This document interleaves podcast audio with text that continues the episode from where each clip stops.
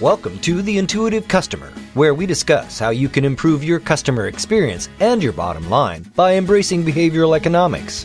And now, here are your hosts world renowned thought leader on customer experience, Colin Shaw, and Professor Ryan Hamilton from Emory University.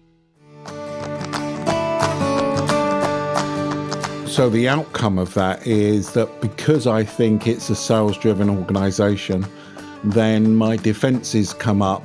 I'm not willing to give as much information as I would do if I thought that they had more of my needs truly at heart rather than just trying to sell me something.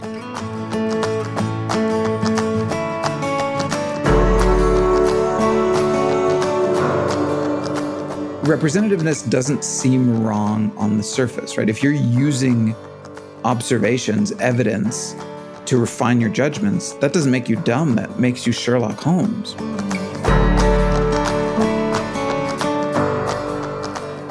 Well, I guess it must depend upon whether you've got your glasses on, because I don't know how a duck can look like a platypus. Oh, I thought you were going to go back to the male model question. I'm like, Colin, you know, hypothetical, leave the glasses off, squint a lot.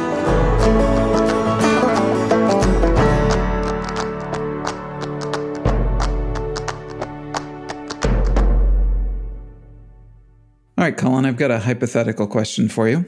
I always like them. You and I have been friends for many years now, but suppose that you and I had just met and you were trying to determine the likelihood that I was a professional male model.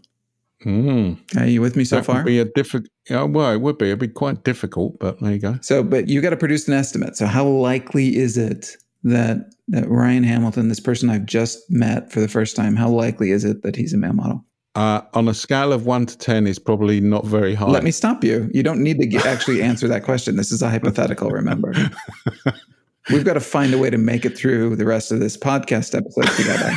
so maybe hold off on giving the actual Okay. answer.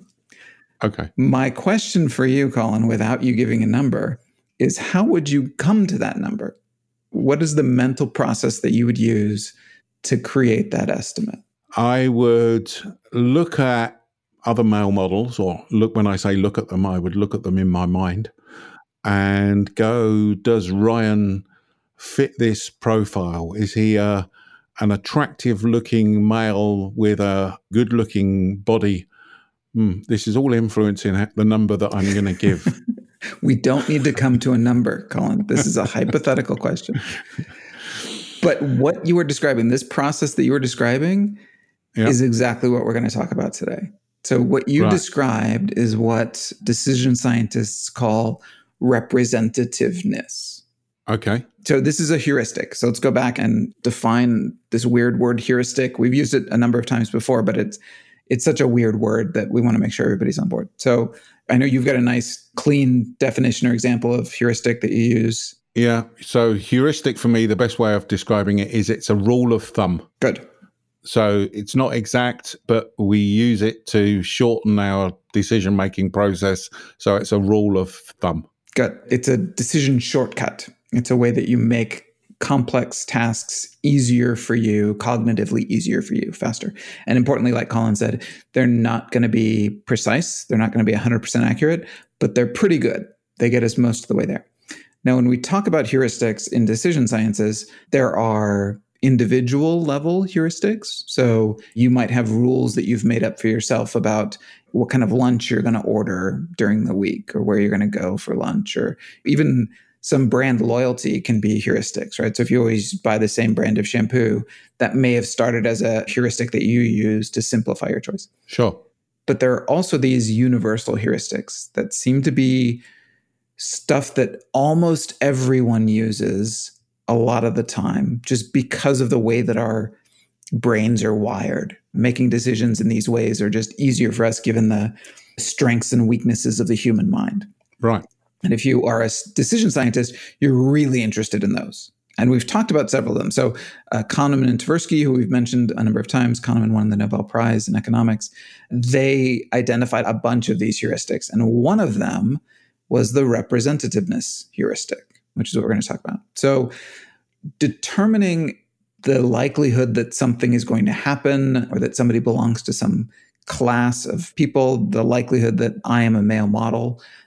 The process that you described, where you bring to mind examples of that, and then you compare this particular instance, me, to that class or that group of male models, and say, how similar are they? How representative is Ryan Hamilton of this class of male models that I've brought to mind?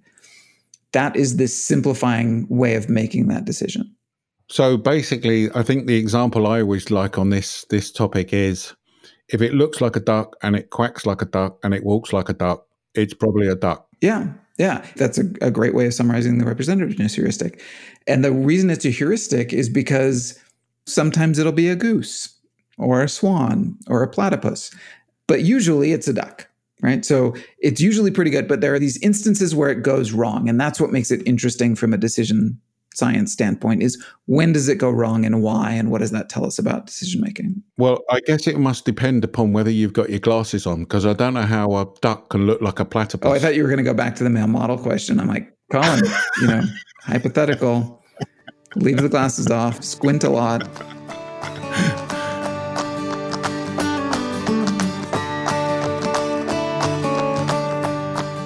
so I guess I'm sitting here thinking the difference between expectation and this representative bit. So, what I was thinking is, I'm going to this restaurant, I'm expecting it to be good. It's normally good, the place looks nice, etc., etc. Or I'm going to the dentist, I know this is going to be painful. So I, I, guess I'm trying to balance the difference between this representativeness and expectation. Does that make sense? Yeah. So expectations definitely play into this. And I I think the where they mostly play into it is how you form the category or the group that you're going to compare this instance against. So for example, you've got expectations about what a male model looks like right? And so when you're pulling examples to mind to form that category, that category was defined by your expectations. Somebody from a different culture, maybe, or with a different set of experiences might have a completely different set of expectations. And so they would form a different category, and then that would be a different representation. Right. Expectations absolutely play into this, and I think they do in that way. So let, let me give you the one of the prototypical representativeness examples. Okay. And this is from Kahneman and Tversky. It was published back in 1974. It's so famous, it's come to be known as the Linda problem. Okay. Um, lots of people have run variants of this over the years. So this is Linda. Linda is 31 years old, single, outspoken, and very bright. She majored in philosophy. As a student, she was deeply concerned with issues of discrimination and social justice and also participated in anti-nuclear demonstrations right so let's go back in time to the early 70s you get this description of this woman they then have a series of descriptions of linda organizations that she belongs to jobs that she does and they ask people to rate how probable are each of these descriptions. And usually when they run this study, they'll give people a whole list of like 10 or 12 of them. But the two that they were interested in is one says Linda is a bank teller, and the other one says Linda is a bank teller that is active in the feminist movement. Okay. So, which of those two seems more probable based on the description of Linda? The second. Yeah, the bank teller who's. So she may be a bank teller, but she's. Exactly, the feminist bank feminist. teller, right? That sounds more likely. The problem with that, and this brilliantly, this problem was constructed very specifically, that's impossible. So it's impossible for it to be more probable for her to be a feminist bank teller than it is for her to be a bank teller because the set of feminist bank tellers is smaller than the set of all bank tellers. Right. I see. So mathematically, that is just wrong. But it feels right because Linda is so representative of feminist philosophy or kind of prototype of what a feminist might look like. And so she doesn't seem like she should be a bank teller. The only way we can make that work is if she's a, a feminist bank teller training your frontline team on how to create memories in your customers by evoking their emotions. Beyond Philosophy's unique and proven training methodology, Memory Maker Training. Contact Beyond Philosophy by going to beyondphilosophy.com slash contact. That's beyondphilosophy.com slash contact. When you start to tie that together, it was making me think of if someone's got a political view of X, Y, and Z, I'm not going to get into politics, but you would either go, yeah, they're Democratic or they're Republican. Now, you may not know if they're Democratic or Republican, but given their view, then you can surmise that that's the case. Yeah, because they are representative of your prototype of that type of person. But it's also my prototype of of that uh, person. Yes, exactly. So, your expectations of what a Democrat or yeah. a Republican should look like. Again, a podcast wouldn't be a podcast without us talking about internet companies and broadband and stuff.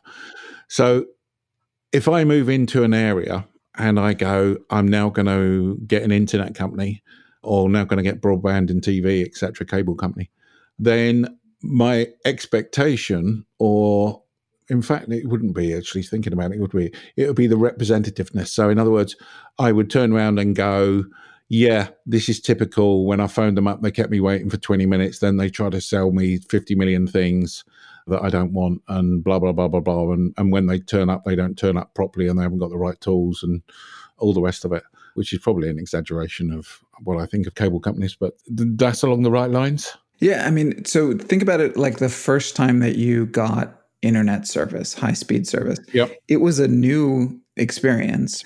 And it could have come from a phone company, it could have come from a cable company. There were various different ways. It could have been an independent provider. But there were certain things about the interaction that probably caused you to say, oh, this is like a cable company or this is like a phone company or and from that you then like brought in all of those associations because they were representative of that category of service provider okay so if i broadened it i could go well actually this is about this is a sales driven organization mm-hmm. yeah because they're being quite aggressive. They are very hot at the sales. I'm putting them in the category of sales driven organization because that's representative of my experience of sales driven organization. Whereas this one may be in the category of small business or small independent business and they act in a certain different way where this comes to matter is then when you use those expectations to derive some kind of probability estimates. So from there, you're going to say, okay, well, how likely is something going to happen? Well, because sales organizations act in this way, I'm going to expect that this group is too. Or because cable companies act this way, I'm going to expect this group to also act that way. So the outcome of that is that because I think it's a sales driven organization, then my defenses come up. I'm not willing to give as much information as I would do if I thought that they had more of my needs truly at heart rather than just trying to sell me something. Potentially, right? I mean, people use these probability judgments to make all kinds of decisions that they make. And if you feel that it's a high probability that you're going to be abused by this organization, then yeah, your defenses will go up.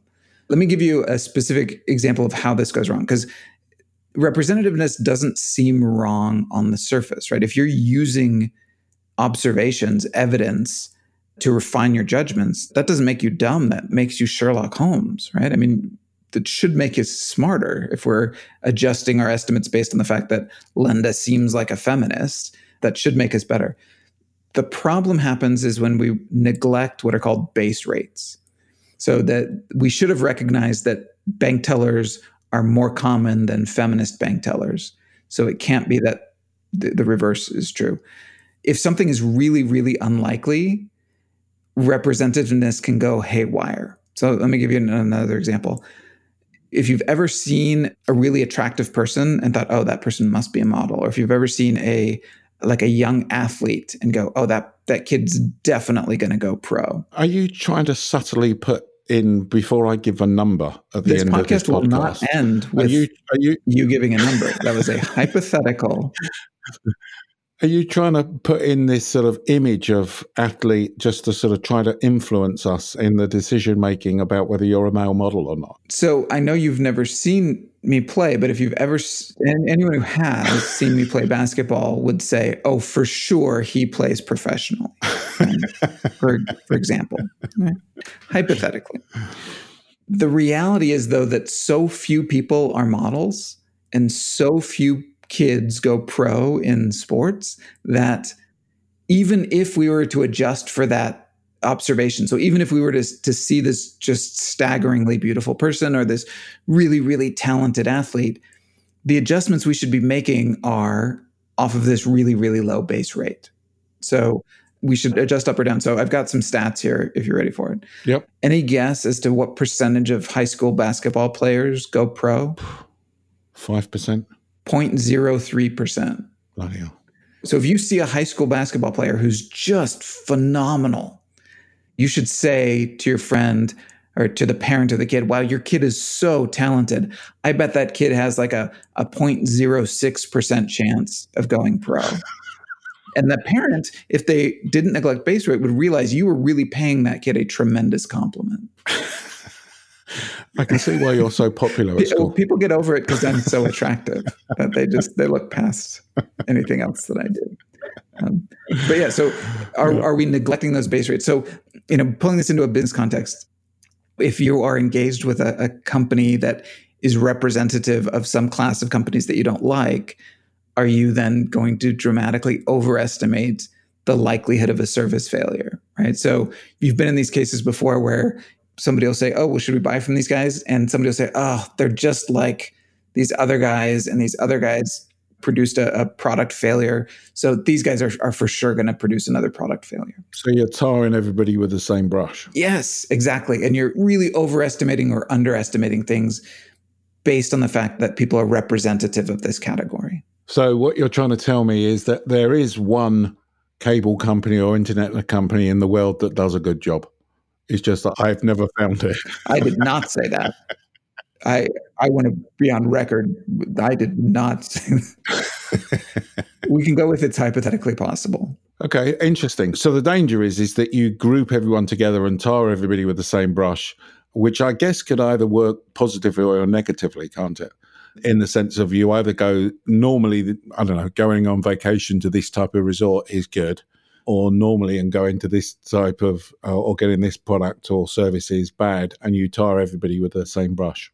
Representatives think narrowly about probability estimates. So when you're trying to determine what's the likelihood of something so what's the likelihood that i'll have a good time at this resort?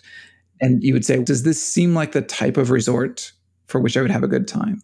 And for judgments like that you're probably going to be accurate a lot of the time. Where we get where we get off is when we focus on really high or really low probability events we neglect the base rates.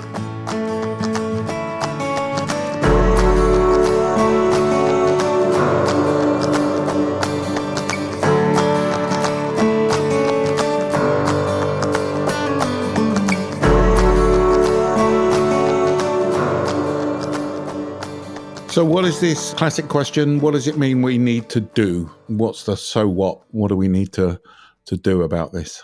So, the short answer solution, which is hard to implement, there's a reason that scientists study the representativeness heuristic, and that's because it is so reliable and so hardwired into our brains. It's hard to overcome, but the way that we overcome it is by being clear eyed about base rates. So, before we make any adjustments, kind of what's the likelihood that a company will produce a product that fails? Okay, adjust up or down from that based on additional evidence that we have.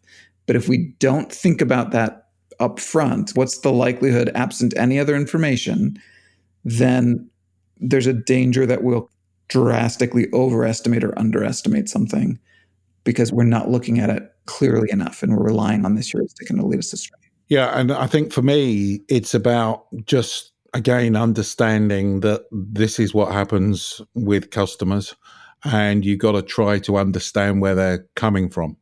And as Ryan's just said, this would take a long time to get people to change their minds.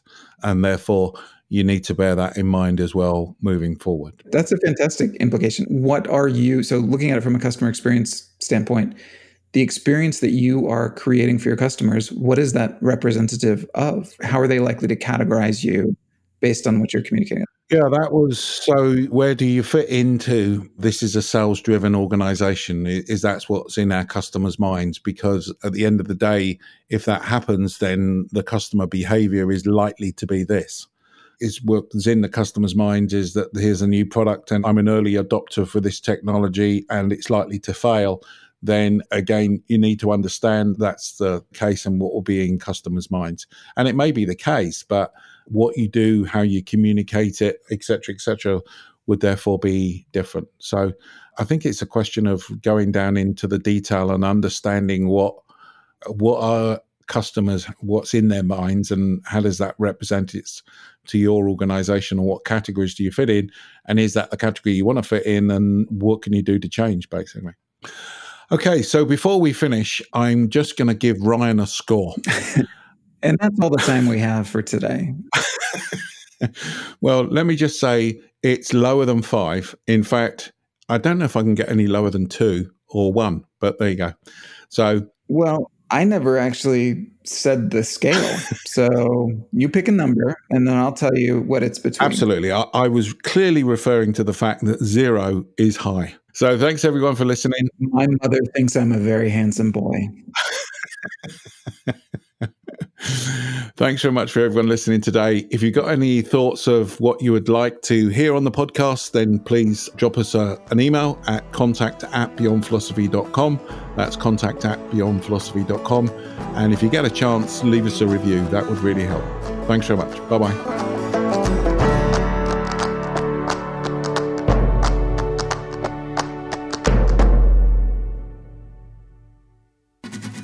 This has been The Intuitive Customer with Colin Shaw and Professor Ryan Hamilton. But it doesn't end here. Just go to beyondphilosophy.com slash podcast to find all of our shows, access free tools and resources, and subscribe, won't you? That way you'll never miss a show.